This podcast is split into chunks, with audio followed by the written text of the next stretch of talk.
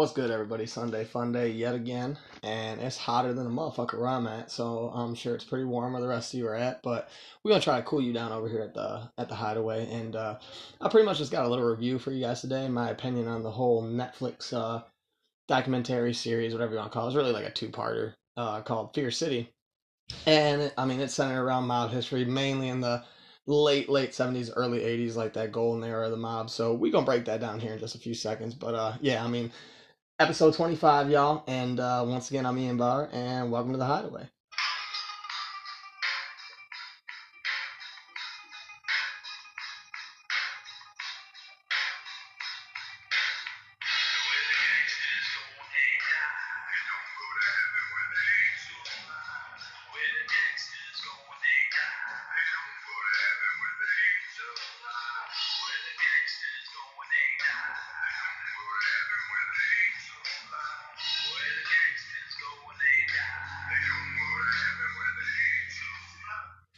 And again, that is Lords of Brooklyn, Lakes of Fire. Uh, I'm gonna keep using that shit until somebody sues me or they ask for royalties or whatever. But uh, nonetheless, we're gonna just dive right into it here. Uh, the Fear City documentary on Netflix was very. I mean, it was very well done. Uh, whoever directed it and produced it and like tried to write it out did. I mean, they did a very very good job. They got a lot of big name investigators in on the series. My whole issue is there was really only two X Wise guys in the series, and there's not only two X Wise guys who have turned state's evidence or wrote books or, you know, sort of come out to talk about the life they used to live. They had uh, John uh, Johnny Alite and or John Boy Alite, Johnny Alite, John Alite, whatever you want to call him, and then Michael Franzese, Michael Francis, however you feel like pronouncing it. And I mean, both both were big time. I mean, they were big time wise guys. They're both uh, both made men, and uh, John Alite was a sort of a, an enforcer, a tough guy, whatever you whatever you fancy for the Gambino crime family. And Michael Franzese was the son of Sonny Franzese and was a big earner in the Colombo family. He was a big earner amongst a lot of families, uh, or so he says anyway. That he, you know, he intertwined with Genovese. He intertwined with, you know, Lucchese. I mean, he, I mean, according to him, the gas, gasoline tax scam which, for those of you who don't know, because I haven't really done a Michael Francis episode, I did a Sonny Francis episode. That was actually the first episode to the podcast. But the Michael Francis bit is that he sort of was just, uh, he was never really like a, a hard on type of guy. Like, he, as far as my knowledge is concerned, he's got no bodies under his belt. That might not be true. I can't speak 100%, but all the historians that I trust and that I look to for guidance and answers have told me that Michael Franzese uh, had never never had to kill anybody. John Alite, on the other hand, John Alite uh, does have bodies from everything I've been told, from everything I've read, everything I've seen. He uh, he's got he's got a few bodies under his belt. Excuse me, but uh, yeah, Michael Franzese doesn't. He was never a killer. He was never really a tough guy. He's more of a. I mean, they called him the Yuppie Don, which he always hated.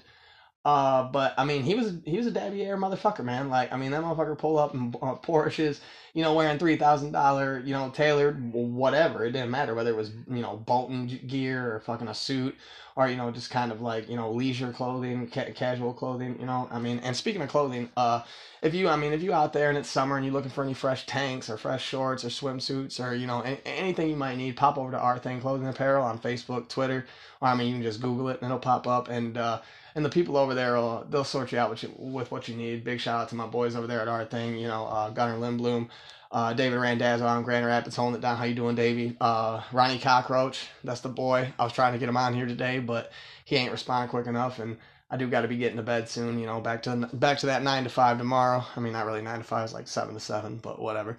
But uh, yeah, nonetheless, big shout out to uh, our our thing clothing apparel. Uh, they out they out there holding it down. You know, do, doing their thing. So pop over there and get yourself some gear today. But nonetheless, Michael Francis, he was uh, he was always kind of like a playboy. I mean, he I mean he dressed real nice, he drove real nice. You know, his houses, his boats, his I mean he he he was getting money. I'm not saying he wasn't getting money. He was getting money, but. I don't know if he was clearing as much as they like to say. He likes to say that the gasoline tax scam uh, made as much money, if not more, than Prohibition. I don't know how true that actually is, but that's just me personally. It could have very well made as much money. I know he, I know he was clearing some some mills. He wasn't. I mean, he wasn't breaking down, you know, hundreds of thousands. He was he was whacking up millions. And the whole way the scheme worked was he used to get gasoline wholesale and then he'd sell it to gas stations on the principle that they would run that gas station into the ground because back in the day the government used to what they do is if you ran a gas station or something like that like at uh you know they used to do quarterly quarterly tax you know like sort of like tax uh citations or whatever you want to call them and what you would do is you would just not pay for four quarters five quarters however long it take before the irs is finally like hey we're to send somebody down there to see what's going on. And then by the time the IRS comes down, you've closed up that gas station and you moved right along. So essentially, what you're doing is you're just running a gas station but not paying any of the taxes on it. But he made a fucking killing do, doing, you know, just just what I just said. And so he's always kind of, ever since he came out with a documentary, I think it was back in like 2012, 2013, something like that, where, you know, he, I mean, he really delved into the mob. He talked about his dad he talked about the you know the inner workings of the Colombo crime family when he was in it. He he uh, he was one of the first ones I seen anyway to describe like intimately what the scenario was like when you became a made man that you know you walked into a room and the, the boss the underboss the consigliere and then all the captains of the family would be in this dark you know dim lit room there'd be a gun and a knife on the table or a gun and a sword excuse me they would prick your hand and they would have you juggle the picture of a, of a saint, uh, a Catholic saint card. And as you juggled the the picture of the saint, they would uh, they would say to you that you're being born again into a new life, and if you betray your brothers, you will burn in hell the same way this saint burns in your hand. And uh, Michael Francis was the first one that I seen personally to really depict what a, uh, a being made ceremony was actually like. And he was made on Halloween, 1975. Uh, I do believe it was 1975. I know he's made made on Halloween. Um, and then John Alite, John Alite never really, I never really heard him talk much about the making ceremony or anything like that, but he did talk about his time, uh, you know, sifting through the ranks during like the Gotti administration and the uh, John Gotti Jr. administration. I mean, and eventually he turns state's evidence too and becomes an informant. So, I mean, really, we, we're talking about too. Michael Francis claims that he never ratted nobody out, and I guess as far as everything you can prove, meh, I don't know. He didn't, but he did. I don't know. All I know today is that he's a preacher, and I do not buy it. I think it's another great money making scheme. He charges, I think, like 5K a head to be, you know, wherever he's giving his motivational speeches, his God speeches, whatever you want to call it. Half the reason I don't trust organized religion right there, but that's a whole nother scenario. So, but my thing about Fear City is like if I was going 1 through 10, I'd give them a, a, seven out of ten, and I feel like I'm being generous, but I'm giving them a seven out of ten because the whole like when you're making a documentary to me, half of the you know like half the battle is that in between like those little fill-in scenarios where you're showing you know just different shit that relates to what you're talking about. And they had very very good surveillance pictures. They had very good uh wiretaps that they played but nothing nothing was new. Nothing really you know stuck out. Nothing jumped out. It was all kind of repetitive shit. Shit i've seen on youtube. Shit i've seen on other uh, mob documentaries. I mean, and that and like they got so many investigators. They they went and they found as many different FBI, you know, underlings and like uh, people that really helped to prosecute them out. They had Rudolph Giuliani on there as they always do. You know, they had they didn't seem to have any real authors, which was kind of a, a blow to me because I figured like uh, Selwyn Raab, the author of uh, the book Five Families, which is pretty much the Mafia Bible. If you ever want to just read up on the mob yourself. Selwyn Raab's Five Families is definitely, I mean, it's where you start. That's where anybody who wants to learn anything about anything starts, and then you can go from there and you can start to sift and look into other individual mobsters, individual families, you know, anything like that. But his book really, I mean, he wrote for the New York Times forever, it seemed like. So, like, he lived through a lot of these stretches where guys are getting whacked and it's making the papers like Carmine Galante and, you know, Paul Castellano and just different individuals that he actually researched and wrote on. And I mean, he was just, I mean, he's just the man. But they didn't include nobody like that. It didn't seem like. Um, and they only included two ex-wise guys, and it really, really bothered me because they wanted to talk about all five families. They wanted to talk because mainly what this focused around was in the '80s, in, in the in the early '80s, the government gets together and they finally put into effect the the RICO statute, which had been around since I do believe 1972, but no federal prosecutor really wanted to take an attempt on it. It botched, and you know them look like uh, an asshole, really, because you'd be the first one to try to put the law into effect. Essentially, what the RICO law does is it takes the ability to how the bosses used to insulate themselves. before Rico, what it was is you'd have the boss of a crime family, the underboss, and like adjacent to the underboss and the boss is the consigliere, which is kind of like uh just an advisor. Uh, and it's not like The Godfather because you had to be you had to be a Italian, Sicilian, whatever. You had to be a made man, and you didn't have to be a lawyer. But in the movie The Godfather, uh, Robert Duvall's character Tom Hagen, he plays the consigliere. So if that gives you any kind of you know, and then like Don Corleone would be the boss. Uh, I'm pretty sure Sonny Corleone would be the underboss because I'm uh, pretty sure uh, all the other guys. Um, ah, fuck, I can't think of their names right now. Um, Silvio, I think. No, that's uh, that's Sopranos.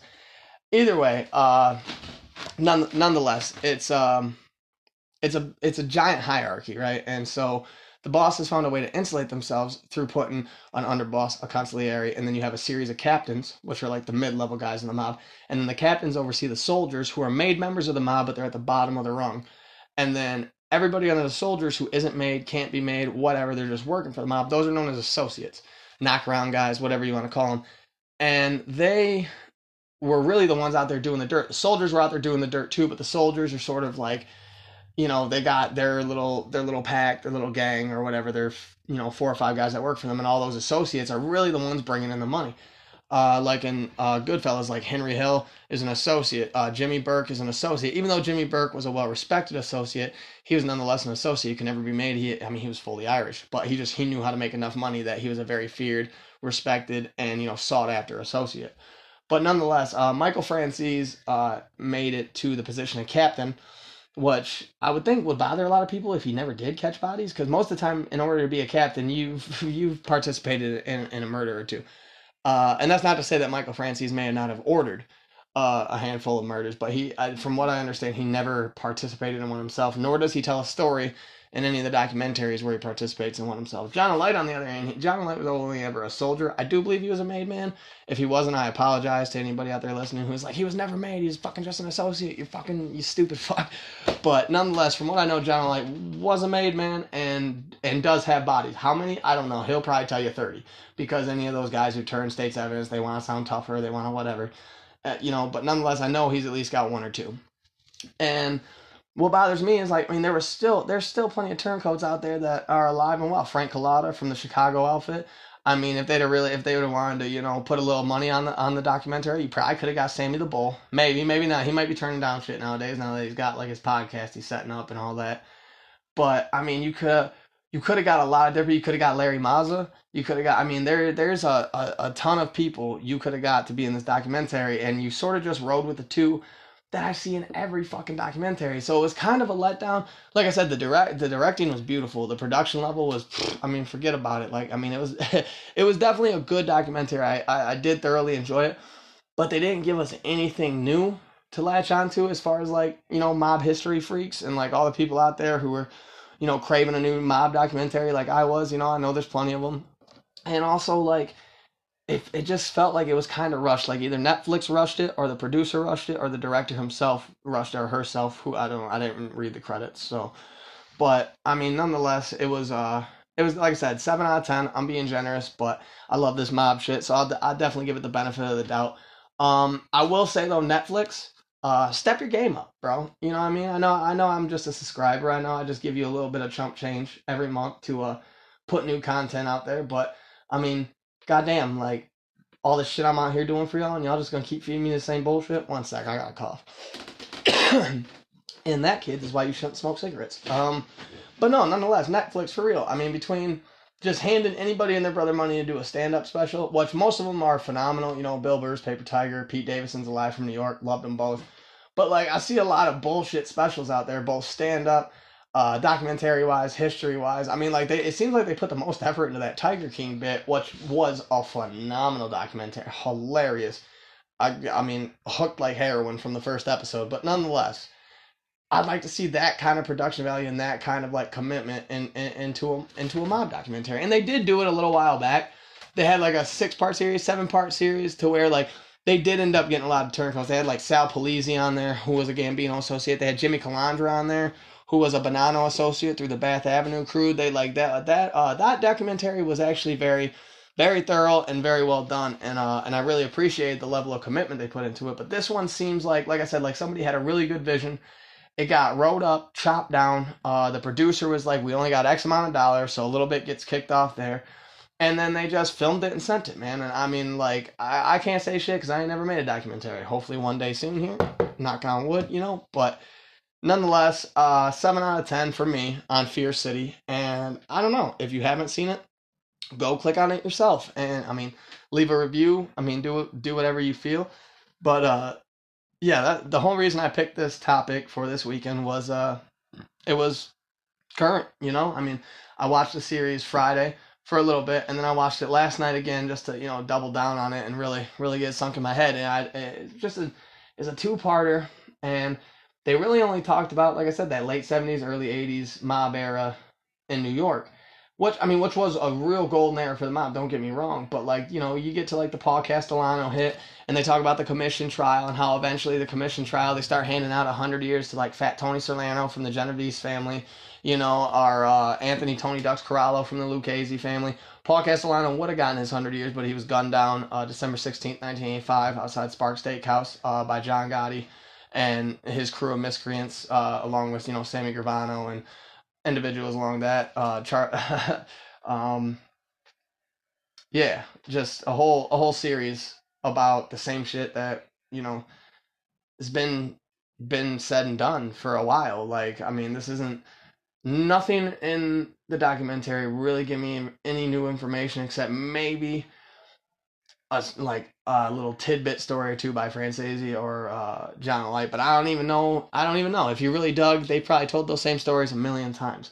So I don't know. You guys watch it, judge for yourselves. Next week, uh, I'm gonna try to have a guest on. Hopefully, uh, I gotta talk to some people this week. You know, my boy out in Boston, Boston Rob. How you doing? How's your ma?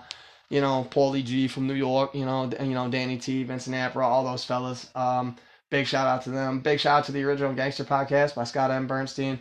Shout out to El Prophet and all his work. Ryan Leone out there, out there on the West Coast doing that Gonzo bit. You know, uh, I mean, just a big shout out to everybody out there listening. Uh, anybody who's viewing me on YouTube, I am sorry that the YouTube channel is not bumping right now. Like I said, I'm I'm I'm in an in between standstill. I got a bunch of gear I gotta get. I'm climbing towers all week long.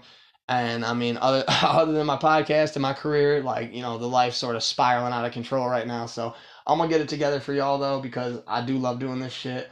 I love your guys' feedback, positive or negative. It don't matter to me. And uh, yeah, I mean, I just love y'all. You know what I mean? So everybody, stay safe out there. Uh, don't, don't listen to the government too much about this Corona shit. Make your own opinion, form your own opinion. Just you know, stay relaxed, stay chill, stay low key, and just keep coming to join us here at the Hideaway on Sunday Fun Day, baby. All right? I love y'all. Take it easy.